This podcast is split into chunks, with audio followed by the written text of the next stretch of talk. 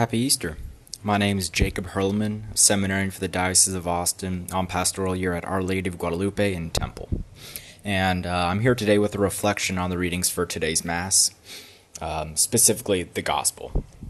And the Gospel we have today is from St. John.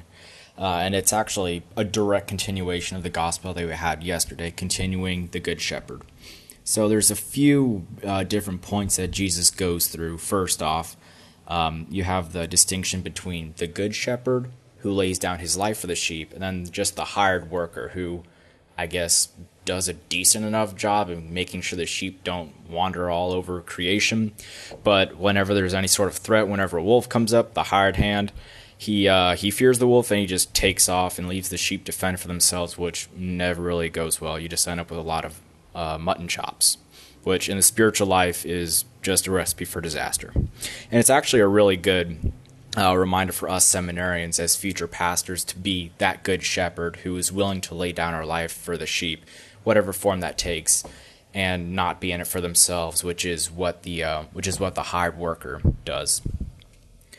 Um, so Jesus goes on to say that the sheep know the shepherd, and the shepherd know the sheep.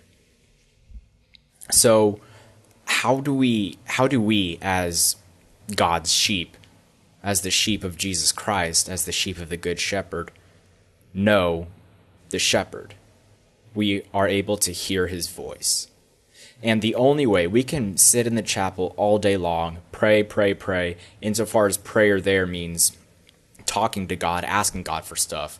But if we don't actually take time to stop talking, you know, to actually sit and listen in that silence, listen in that silence of our hearts, if we don't take time to read scripture, to listen during the Mass to what the priest is saying to the prayers that Holy Mother Church has given us, if we don't listen, then we're never going to know his voice.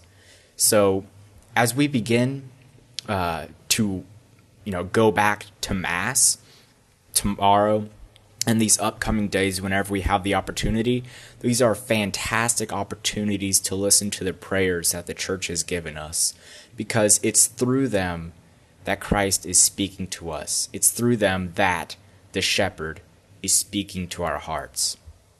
And there's an interesting line in here where um, it's where Jesus says that this is why the Father loves me because I lay down my life in order to take it up again. Now, this doesn't mean that we have to do something to earn God's love. This doesn't mean that the only reason that God the Father loved God the Son was because God the Son was willing to die on the cross for us. No, because even a few lines later down, Jesus says that he has the power to lay down his life and the power to take up his life again. This command I have received from my Father. Now, that relationship between the Father and the Son is so intense because everything that the Father is, all the love that He is, He's pouring into the Son, and the Son returns that love. So, everything that the Father has, He gives to the Son. Everything the Son is, He receives from the Father, which is that command to lay down His life, which insofar which is why the Father loves him. Not what he does, but rather who he is. And this is the exact same love that the Father has for every single one of us. That we don't have to die on the cross, you know, but rather it's because of what the Father has given us through baptism in being his beloved sons and daughters that he loves us. And then finally, um, again, this last point that no one takes Jesus' life, but rather that he lays it down. This is a clear allusion to the sacrifice that he will make on the cross. That no one, and John is very clear about this when we, um, as we heard on Good Friday, and as we read later on in the gospel in the events leading up to his passion, that the Jewish people, the uh, the Romans, they didn't kill Jesus, but rather Jesus offered himself as a sacrifice.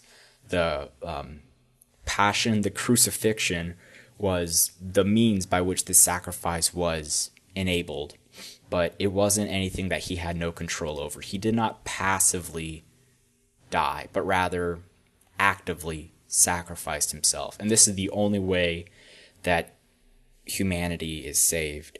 And this is the exact act that we commemorate every single mass. It is re- this sacrifice is represented on every altar across the world. So with that in mind, again, as we prepare to return back to mass, keep that in mind these these two points. First, of listening to the prayers, of listening to what Jesus is saying to us through those prayers, and also this idea of sacrifice, of Jesus actively offering himself to the Father on our behalf for the salvation of our souls. Thank you for joining us for this reflection. Please know that all the seminarians of the Diocese of Austin, all the priests, all deacons, we're praying for you and for your families. Please share this podcast with anyone you think might benefit from it. God bless every one of y'all.